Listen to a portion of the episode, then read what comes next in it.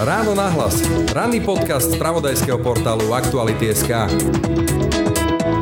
Oni o vás vedia viacej, ako o vás vie váš partner, partnerka, respektíve veľmi často, ako viete sami o sebe. Existovala taká štúdia, že Facebook dokáže v mladom človeku, ktorý nevie, že má povedzme inú sexuálnu orientáciu, ešte to nevie, lebo to zisťuje, dokáže predikovať skôr ako on sám z toho, aký obsah si pozerá. Sociálne siete nad nami čoraz viac získavajú obrovskú a prakticky nikým nekontrolovanú moc, varuje pre Ráno nahlas bezpečnostný analytik v oblasti tzv. Kognitívnej bezpečnosti Viktor Breiner.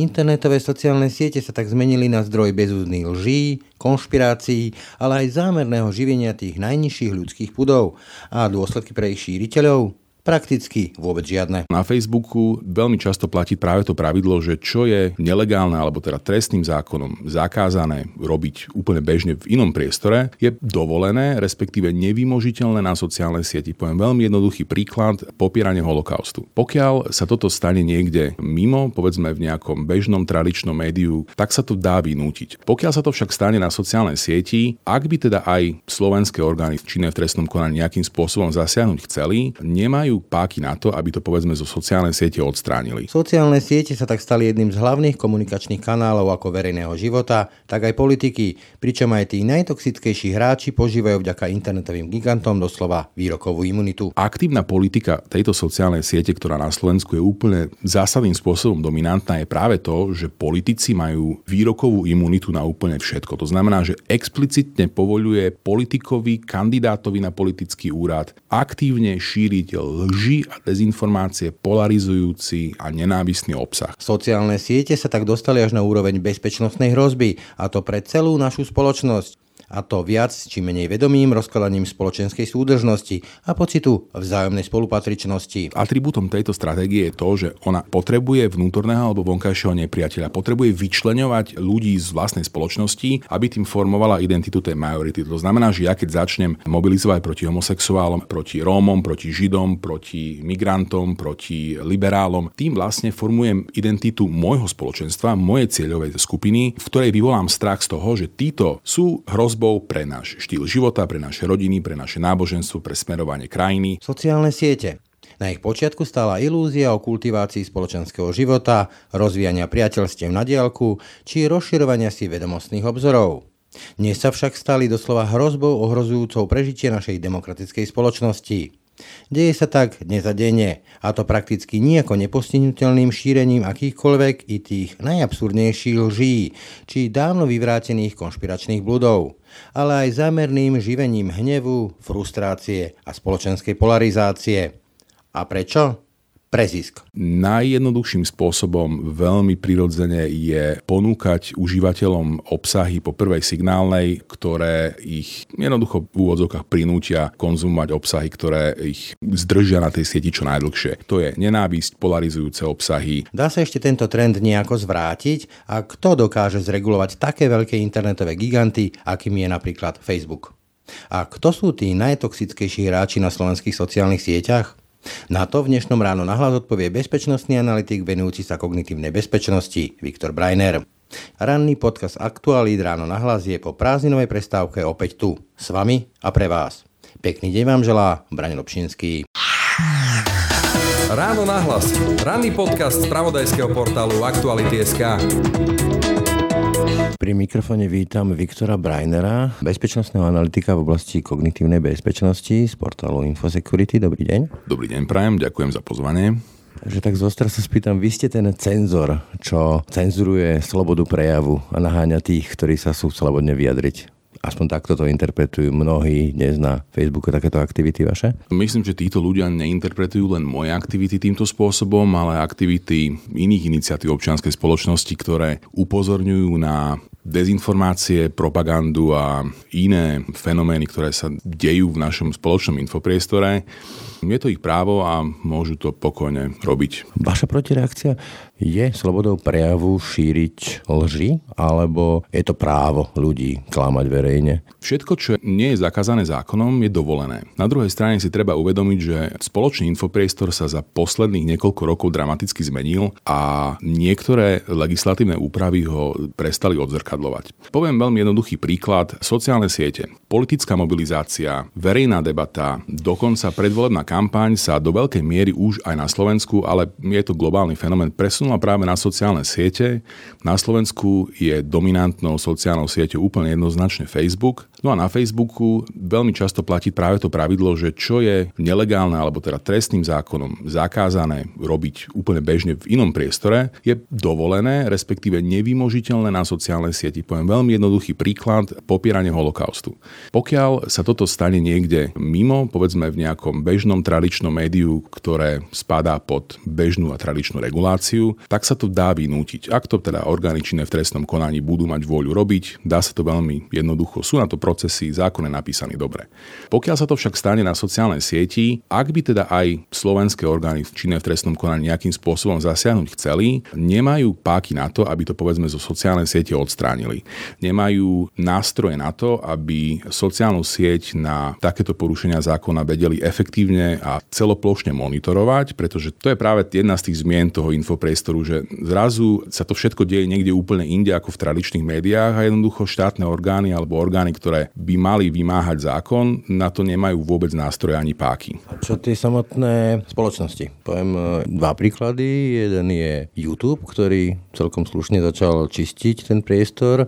Aktuálne napríklad teraz v Česku Tomio Okamura prišiel ten svoj YouTubeový kanál, ak sa nemýlim. Ale je to aj napríklad tento holokaust. Na druhej strane, keď Twitter okomentoval prezident výroky Donalda Trumpa, tak Mark Zuckerberg to kritizoval s tým, že vlastne sociálna sieť by nemala posudzovať pravdivosť alebo nepravdivosť výrokov toho, ktorého človeka.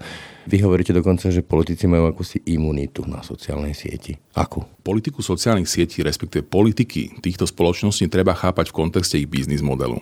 Ich biznis model spočíva v tom, že na základe plošného zberu užívateľských dát, ktoré oni potom spracovávajú za účelom zacielenia, veľmi precízneho zacielenia reklamy, získavajú svoje finančné zdroje. Poviem veľmi jednoduchý príklad. Facebook o vás vie toľko vecí, že niekedy sa možno počudujete, že ako je možné, že ponúkol tak takúto veľmi konkrétne na mňa zacielenú reklamu. Toto poznám, že čo vám pozriem si raz nejaký mixer a potom mi chodí týždeň mixery, ale ako to povedzme funguje v takých tých spoločenských veciach? Čo vám, že pozriem si Ľuboša Blahu a zrazu mi začnú chodiť ľudia jemu podobní? Samozrejme, tie informácie, ktoré u vás zbiera, to nie sú len tie informácie, ktoré do tej siete zadáte, že volám sa, som narodený tam a tam, pracujem v tejto a v tejto spoločnosti, ale zbiera informácie aj o tom, ktoré stránky navštevujete, na ktoré reklamy klikáte, koľko času strávite na určitom type obsahu, a to nie len na vlastnej platforme, ale aj na ostatných webových stránkach, všade tam, kde máte na nejakých povedzme spravodajských portáloch tlačítko like alebo comment, tak Facebook vie, že túto stránku ste navštívili, viete, že tento obsah sledujete,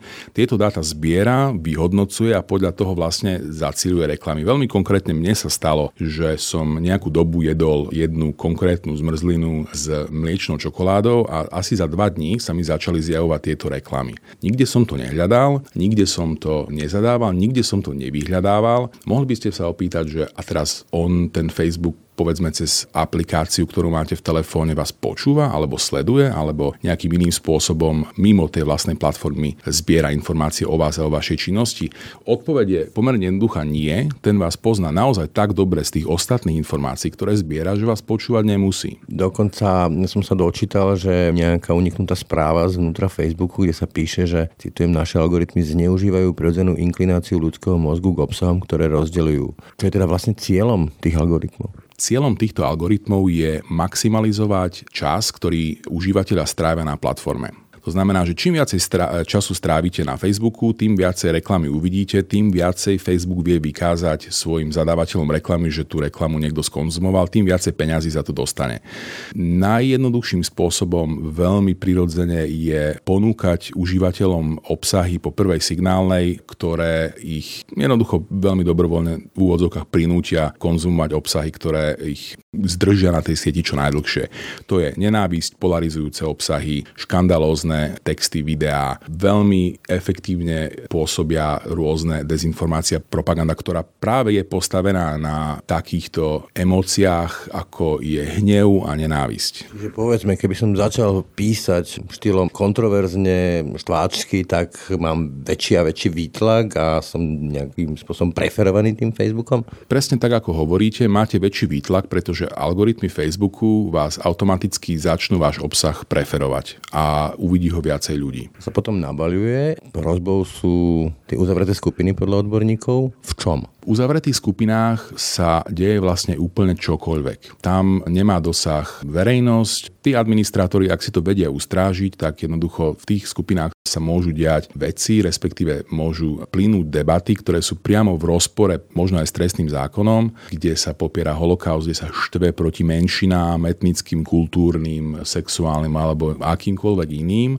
A do toho nikto nevidí. To je presne práve spadá do tej zmeny toho infopriestoru, kedy napríklad orgány činné v trestnom konaní nevedia vynútiť, dokonca už ani len monitorovať trestnú činnosť, ktorá sa odohráva v infopriestore, ktorý spravuje súkromná spoločnosť, ktorá na Slovensku nemá ani len kanceláriu a styk s úradmi veľmi skromne má, ale je velice neefektívny. Často paradoxne tie skupiny začínajú tak, že záhradkári a zrazu sa to zmení, nenávidím alebo neverím tomu a tomu konkrétnemu politikovi. Samozrejme, to sme mohli pozorovať aj počas koronakrízy, kedy sa veľmi šikovne vytvorilo niekoľko skupín Korona Slovensko. Nepamätám si presne, tie názvy boli veľmi podobné Korona Slovensko. Lebo to bolo hrozná debata. Áno, samozrejme. A to veľmi, veľmi prirodzene navalilo strašne veľa užívateľov, pretože každý chcel byť informovaný v čase neistoty a potom sa tieto skupiny premenovali na politickú agendu. To nie je niečo také, ako neveríme vláde Igora Matoviča, alebo... prezidentke a tak ďalej. To nie je ani podstatné. A vrátim sa k tej imunite politikov. Pre nich to vlastne úplne zadarmo. Kanál, kde si gro svoje aktivity môžu vykonávať, nič ich to nestojí a žiadne dôsledky. Toto hovoríte, hej? Veľmi presne. Ono totižto Facebook rigorózne reguluje a monitoruje obsah, ktorý je už naozaj na hranici. Veľmi dobrý príklad je napríklad pedofilia, alebo teda detská pornografia, terorizmus. Toto naozaj nevidíte nikde, že sa objavuje na Facebooku, lebo toto oni vedia veľmi dobre odfiltrovať. Aktívna politika tejto sociálnej siete, ktorá na Slovensku je úplne zásadným spôsobom dominantná, je práve to, že politici majú výrokovú imunitu na úplne všetko. To znamená, že explicitne povoľuje politikovi, kandidátovi na politický úrad aktívne šíriť lži a dezinformácie, polarizujúci a nenávistný obsah. A cesto by bolo to, čo napríklad robil Twitter v prípade Donalda Trumpa, že aspoň tam zavesí informáciu, že toto je v rozpore s pravidlami komunity, lebo to podnecuje násilie, alebo toto nie je pravda, alebo niečo podobné? Presne to, čo ste teraz spomenuli, je míľnikom akoby v manažmente politických profilov sociálnych sietí, pretože sa to stalo naozaj po prvý raz, kedy Twitter dal upozornenie, že tu sa jedná o obsah, ktorý nie je založený na skutočnosti. Samozrejme, Samozrejme, prezident Trump vtedy reagoval veľmi promptne a takisto reagovala aj konkurenčná sieť Facebook, kedy vlastne Mark Zuckerberg vystúpil vo Fox News, ktorý je naozaj už teraz okrajovo krajne pravicovým médiom v Spojených štátoch, ktorý veľmi aktívne a sám šíri dezinformácie a vlastne pomerne otvorene povedať, či stranickú propagandu republikánskej strany. Čiže vybral si veľmi presne tú cieľovú skupinu, ktorú vlastne má pri... Vlastne umyl ruky Zuckerberg nad tým rozhodnutím Twitteru, že on tak konať nebude. Áno, on rozprával cez tú televíziu priamo na prezidenta Spojených štátov, ktorému hovoril, že vy naďalej u nás a každý, kto si to želá, toto u nás naďalej bude môcť robiť. Je to z môjho pohľadu a z interpretácie kolegov, odborníkov, analytikov maximálne spoločensky nezodpovedný prístup. Dobre,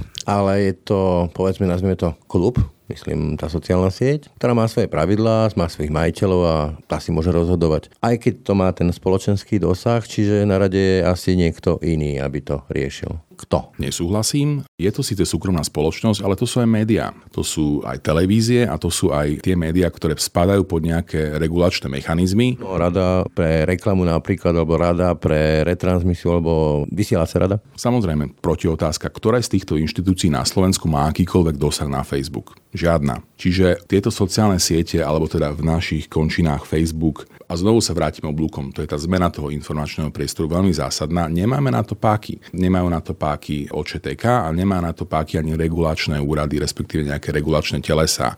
A nie, nemôžu tam robiť ľudia, čo chcú. Facebook to argumentuje spôsobom, že oni sú vlastne iba platforma a za ten obsah sú zodpovední samotní užívateľia alebo... Pohodlné. Veľmi pohodlné, ale v zápätí si veľmi ľahko vieme povedať, že to vôbec nie je pravda, pretože keď sa vrátime k tomu, čo sme hovorili, tie algoritmy, ktoré vlastne upravujú ten obsah, čo vy uvidíte a čo vy neuvidíte, vlastne negujú ten prvotný argument. Oni nie sú len platforma, oni ten obsah upravujú takým spôsobom, aby to vyhovovalo ich vlastnému záujmu. To znamená, nie sú len platformou, sú publikačným telesom. Moderátorom minimálne. Tak, to je to správne slovo. Áno, celkom určite. Hovoríte, že máme tu v tých klasických médiách nejaké regulačné orgány typu rady, ktoré vedia dávať sankcie, pokuty, dokonca odobrať licenciu a podobne. Boli tu nejaké aktivity typu, že firmy sťahujú svoje, svoje reklamy z Facebooku alebo teda zo sociálnej siete, ale to asi ten Facebook veľmi nezabolí. Čiže mal byť zasiahnuť štát a ako? Bola tá iniciatíva v priebehu mesiaca júl prebiehala Stop zisku z nenávisti alebo Stop Hate for Profit, ktorú iniciovali iniciatívy občianskej spoločnosti v Spojených štátoch a zapojilo sa do nich viac ako tisíc firiem.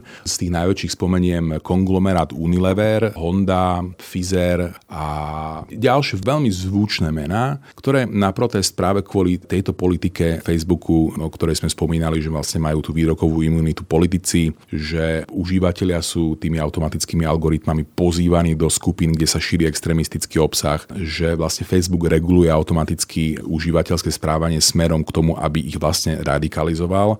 Voči tomu protestovali tieto firmy, pretože už si uvedomujú, že nechcú byť spájané s platformou, ktorá šíri ich krajine nenávisť a polarizuje spoločnosť. Facebook zo skúseností vieme reaguje najskôr na reputačné škody a na finančný zásah. Napríklad potom, ako Unilever vlastne oznámil, že sa zapája do tohto bojkotu, tak Mark Zuckerberg hneď na to vlastne musel reagovať a jednoducho symbolicky sa k tejto veci vyjadril. Čo by malo byť teda ale obdobou tých rád, ktoré kontrolujú rádia, televízie v prípade Facebooku? Neviem si to ale predstaviť reálne v prípade, povedzme, že Slovenska, to je strašne malý hráč proti ziskom takej veľkej firmy, ako, akú má Mark Zuckerberg. Čiže to je asi téma pre E U. Rozhodne áno, v bezpečnostnej komunite, pretože toto je do veľkej miery bezpečnostná téma. Je jasný konsenzus, že malé krajiny nemôžu a nemali by, aj podľa môjho názoru, vychádzať s vlastnými legislatívnymi opatreniami, ale malo by sa toto práve ošetriť na úrovni Európskej únie. To sa dokonca začalo už konečne diať a Európska komisia by do konca roka, dúfajme, mala mať na stole návrh takéto prvej úpravy. Volá sa to Digital Services Act alebo zákon o digitálnych službách, kde medzi iným bude regulovať pravidla politické reklamy a nastolí pravidlá, ktoré stransparentnia fungovanie sociálnych sietí. Čiže niečo, ako sme už mohli vidieť, že vieme zistiť, že kto, povedzme, že spravuje ten, ktorý facebookový profil politika, kto je za tým, či je to platené a tak ďalej. Dobre, a po novom by to bolo čo? Že by tam boli tie upozornenia, že toto nie je pravda, alebo toto je v rozpore s komunitnými pravidlami, alebo by to zmizlo z toho Facebooku? Nastavenia informačného priestoru, znovu to budem opakovať, do ktorého sa naozaj presunula značná časť verejného diskurzu, politickej mobilizácie a predvolebnej kampane sú nastavené ma- na Facebooku maximálne obskúrne. Vezmite si, že facebookové stránky, ktoré vlastne produkujú akýkoľvek obsah, majú anonymných administrátorov. To znamená, že máte platformu, ktorá má obrovský dosah na slovenskú verejnosť, na ktorej publikujú anonymní hráči.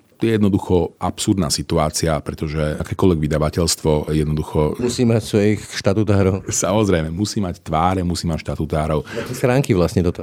Áno, to je veľmi dobré porovnanie, takže pre mňa je to absolútne absurdná situácia, samozrejme je to konsenzus. Čiže minimálne odhaliť to, aby sme vedeli, kto za tým stojí a kto mieša ten guláš. Transparentnosť je základom zodpovednosti a vymožiteľnosti práva, pokiaľ jednoducho neviete, že kto stojí za nejakou stránkou, ktorá porušuje zákon a tá spoločnosť vám to nepovie a môžete byť aj zástupca štátu, orgánov činným v trestnom konaní, tak s tým nemôžete nič robiť. To presne paralel s tými schránkovými firmami a daňovými rajmi. Veľmi správne. Vrátim sa späť na Slovensko. Spomínali sme teda tú imunitu politikov, ktorí sú takí najtoxickejší hráči na slovenskej sociálnej sieti. Takto. Môžeme si to rozdeliť kvôli poriadku povedzme na jednotlivcov, respektíve na v úvodzovkách teda portály, ktoré mimikujú alebo teda tvária sa ako spravodajské portály, majú tú štruktúru, používajú rovnakú podobu ako povedzme klasické mainstreamové spravodajské portály.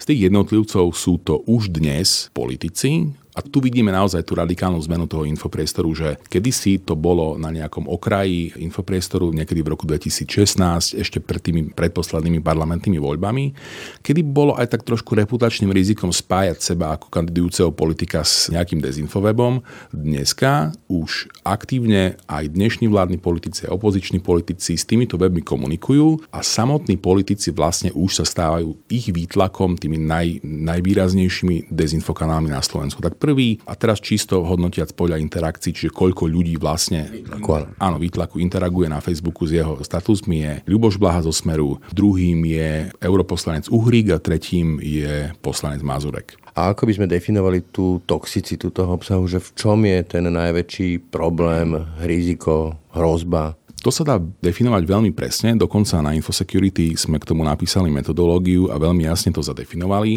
Jedna z vecí, ktorá je úplne zásadná, kľúčová vec, ktorá znovu odráža tú zmenu v tom informačnom priestore a zmenu aj v bezpečnostnom. Je to zmena, ktorá sa bezprostredne týka aj zmeny bezpečnostného prostredia. Je to, že títo aktéri veľmi aktívne podmývajú piliere spoločenskej súdržnosti.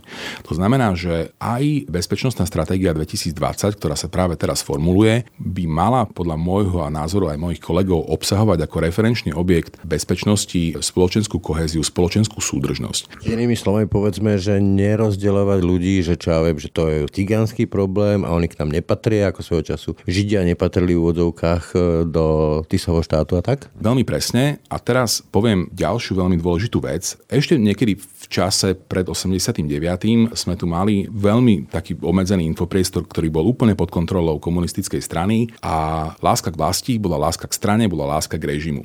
Potom to celé padlo a mobilizácia takého veľkého spoločenstva, ako je, ako je národ, musí nejakým spôsobom prebiehať, pretože tá jeho kohézia sa stráti. No, nahradili povedzme aj taký polozdravý individualizmus a chcenie niečo dosiahnuť a ako by sa vytratilo nejaký taký zdravý, inkluzívny pocit vlastenectva zo spoločenstva, ktorý štát už vlastne nejakým spôsobom neprevádzkuje.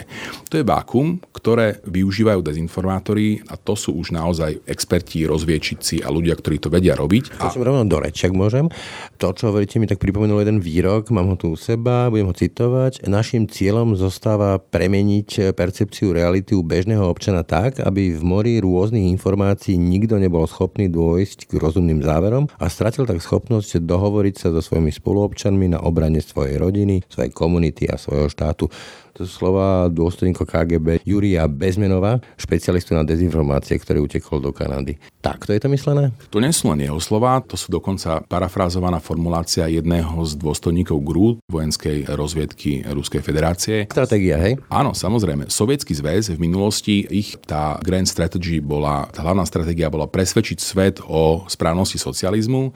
Dneska tá stratégia sa mení a tá veľká stratégia je presvedčiť svet o tom, že pravda neexistuje. To znamená, že veľmi konkrétny príklad, keď Rusi zostrelili let em há sedemnásť nad Ukrajinou, veľmi rýchlo a proaktívne začali vydávať asi, myslím, že ich bolo päť alebo sedem rôznych protichodných narratívov, ktoré potom sa... Človek stratí a povie si, bohvie, ako to vlastne bolo a teda či je nejaký výnik, nie je nejaký výnik, nevieme. A v prostredí, kde už verejnosť si nevie byť istá absolútne ničím, nevie dôverovať žiadnym zdrojom, to je semenište rôznych dezinformácií a podvratných činností. A znovu sa vraciam k tomu, že kohézia národného štátu musí byť založená nie na takej spiatočníckej forme nacionalizmu, a teraz nemyslím morálne spiatočnícky, ale spiatočnícky v zmysle, že...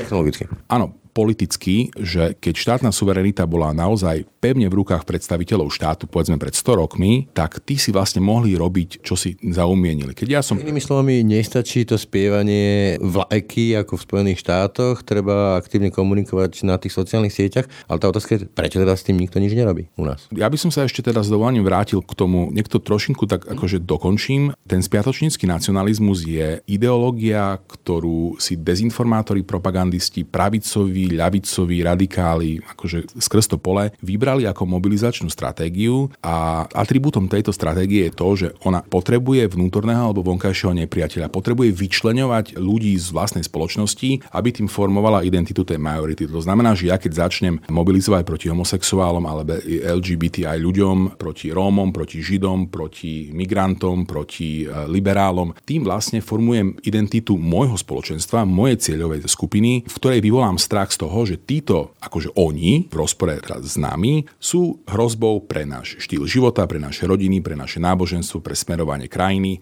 To znamená, že ja mobilizujem na ideológiu, ktorá vyčleňuje ostatných spoluobčanov. Rozbíja tú spoločnosť. Rozbíja tú spoločnosť, polarizuje. To sú presne tie obsahy, ktoré preferuje sociálna sieť, to sú presne tie obsahy, ktoré by mala zásadným spôsobom odrážať bezpečnostná stratégia Slovenskej republiky, alebo teda problém, ktorý by mal byť adresovaný v nej. Na druhej strane si myslím, a som pevne presvedčený, a je to konsenzus skrze komunitu, že na druhej strane nestačí nejaký vyvracať dezinformácia, hoaxy, nestačí o nich rozprávať a vzdelávať. Musíme začať aktívne mobilizovať veľmi podobnými stratégiami, ako to robí protistrana, ako to robia tí rozbíjači vlastne tej národnej kohézie, a to je na inkluzívne vlastenectvo.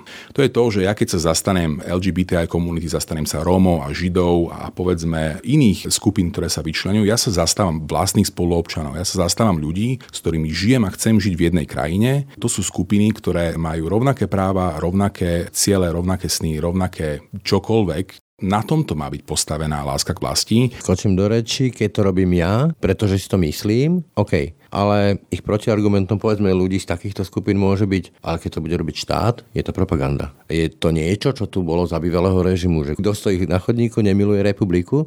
Čo je toto potom iné ako tá propaganda za bývalého režimu? Štrukturálne sú to komunikačné stratégie. Keď vo vojne sú naši vojaci, ktorí zabíjajú nepriateľa, sú hrdinovia a, a v ich krajine je to presne naopak. A v ich krajine je to presne naopak. Čiže môžeme to otočiť samozrejme z pohľadu, povedzme, nejakej rozviedky, ktorá na našom území prevádzkuje informácie, informačné operácie, tak oni si to môžu pokojne nazývať strategická komunikácia, kdež my to vnímame ako propagandu a je to presne naopak. Štrukturálne tým, ako vlastne tie stratégie fungujú, sú veľmi podobné. Rozdiel je v tom, že propaganda a dezinformácie majú za cieľ rozbíjať tú kohéziu a vytvárať akési subkultúry, ktoré potom budú pripravené na krátku agitačnú kampaň, väčšinou pred voľbami alebo plebiscitom. To znamená, že ja dlhodobo alebo v strednodobom horizonte propagandu a dezinfo pripravujem a vytváram malinké subkultúry alebo malinké skupiny, čím viac, tým lepšie, pravda, že? Ktoré potom sú ideologicky pripravené, že keď príde to bubnovanie krátkodobé, tak budú reagovať tak, ako reagovať majú. Na druhej strane potom, nemyslím si, že by to mal mať teda v réžii štát, mala by to mať v réžii občianska spoločnosť, na to ju tu máme. A spomínali ste, povedzme, že štvanie voči el bé gé té alebo Rómom a ďalšie motívy, aktuálne mi napadá iný leitmotív, očkovanie. Začína sa diskutovať o povinnom očkovaní voči covidu a sa mi tu vynárajú také tie kotlebovské šelmy biblické a čipy. Aktuálne sa k tomu pridal aj predseda Smeru Robert Fico. Odborníci hovoria, že ak tá zaočkovanosť celková poklesne pod istú mieru, tak je to zdravotnícke a tým pádom aj bezpečnostné riziko. Nie je očkovanie tiež takouto bezpečnostnou hrozbou, alebo téma očkovania je takouto bezpečnostnou hrozbou? Téma očkovania a antivaxerov a odmietania očkovania patrí presne do tej istej skupiny a štrukturálne nevidím v nej žiadny rozdiel, je určená na to, aby rozdielovala spoločnosť. Má to samozrejme aj tú druhú rovinu, že už toto veľmi priamo ohrozuje zdravie nielen tých jednotlivcov, ktorí mu prepadnú, ale potom, ako ste hovorili by, aj tej samotnej komunity, pretože ako náhle klesne to percento zaočkovanej populácie pod určitú čiaru, tak tá kolektívna imunita je preč. Tá je preč, veľmi správne. Čiže toto už je krátkodobé bezpečnostné riziko, nie je stredno alebo dlhodobé, ale znovu komunikačne je to o tom, aby sa vytvárali nejaké subkultúry, ktoré potom, to nie je o tom, že ľudia, ktorí odmietajú očkovanie, už zároveň sú úplne štandardnými, povedzme, prodemokraticky a liberálne zmyšľajúcimi, alebo povedzme aj konzervatívni ľudia.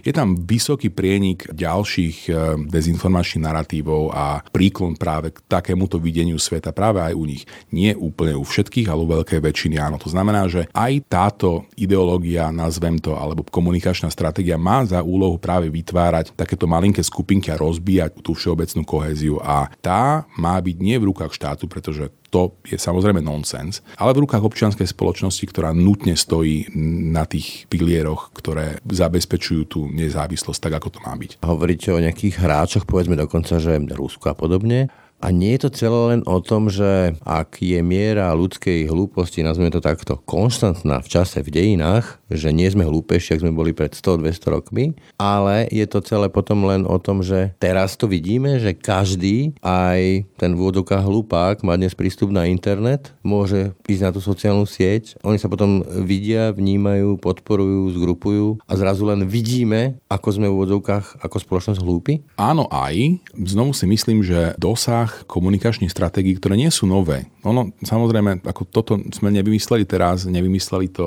rozviečici akýchkoľvek krajín, nech pomenujeme kohokoľvek teraz, ale máme tu nevydaný priestor a mechanizmy na to, aby sme vedeli vojsť do obývačky každého človeka, ktorý vlastne je napojený na tú sociálnu sieť. To znamená, že jednak áno, má tej sieti a vlastne aj k tým informáciám, dezinformáciám, akýmkoľvek informáciám prístup pomerne každý. Na druhej strane, tá zmena toho infopriestoru sa stala tak rýchlo, že ak by sme vzdelávali už dnes mladých ľudí, alebo vlastne plošne vzdelávali, a nie ideologicky, ale technicky, povedzme o politikách sociálnych sietí, o tom, že ako funguje polarizácia na internete a čo to niečo vlastne také, ako sa rozprávame my, že sú, ako sú nastavené tie algoritmy e, sociálnej siete a podobne? Kto to vie? To vie hŕstka expertov a o tom sa vôbec nehovorí. Keď na Slovensku, povedzme, Facebook povie, že stiahne alebo bude regulovať alebo zminimalizuje dosah reklamy na rúška po vypuknutí koronakrízy alebo na nejaké také rôzne pofiderné, liečebné alebo preventívne metódy, tak po rýchlej kontrole zistíte, že že sa to vôbec nestalo. Keď Facebook povie, že, a to sú proste pé er správy, ktoré odzneli v slovenských médiách, a povie napríklad, že facebookové stránky, ktoré môžu byť, ako sme hovorili, anonymné, ale oni budú nejakým spôsobom spojené s aktívnou politickou stranou pred voľbami, to znamená nejaké pridružené, veľmi konkrétne stránky, povedzme el es en es, konkrétne to bol magazín jedna, ktorý prevádzkuje človek blízky el es en es, konkrétne to bol Kultúrblok, ktorý prevádzkuje človek blízky práve Milanovi Mazurekovi. Oni by podľa tých nových pravidiel, ktoré Facebook v čase americkej kampane zaviedol, mali mať vlastne na tej facebookovej stránke viditeľne uvedené, že sú asociovaní s nejakou politickou stranou. Toto odznelo v slovenskom priestore, bolo to publikované v médiách. A nič sa nestalo. Samozrejme, nič sa nestalo. Kultúrblogu zrušili kvôli tomu stránku a ten si ju znovu založil v rovnaký deň. Čiže asi takto vyzerá implementácia sľúbených nejakých opravných krokov zo strany Facebooku. Naozaj v skutočnosti je to vo veľkej väčšine dokázateľné, minimálne teda na Slovensku pé er. Nič viac. Uzavrieme to takým výhľadom do budúcnosti. Tá platforma sa z tak pôvodne deklarovaných sľubov o výmene vedeckých informácií, vzdelávaní, hľadaní priateľstiev mení na, naozaj keď tam idem, na rôzne linče a hejterské kampane. Je to trend? Alebo sa to nejakým spôsobom dá zvrátiť? Je to biznis model. Ktokoľvek si myslí niečo iné, tak je málo informovaný o tom, ako takéto spoločnosti fungujú. Už to dnes vieme zo skúsenosti. Nie je to domienka, bola im ponúknutá samoregulácia, mali možnosť pod rôznymi iniciatívami a spoločenského tlaku meniť politiky vlastného fungovania. Neurobili to jediným spôsobom, akým sa to teraz bude dať riešiť minimálne teda na európskej úrovni, je regulácia zo strany Európskej komisie. Či to bude trend, závisí na efektivite tejto regulácie.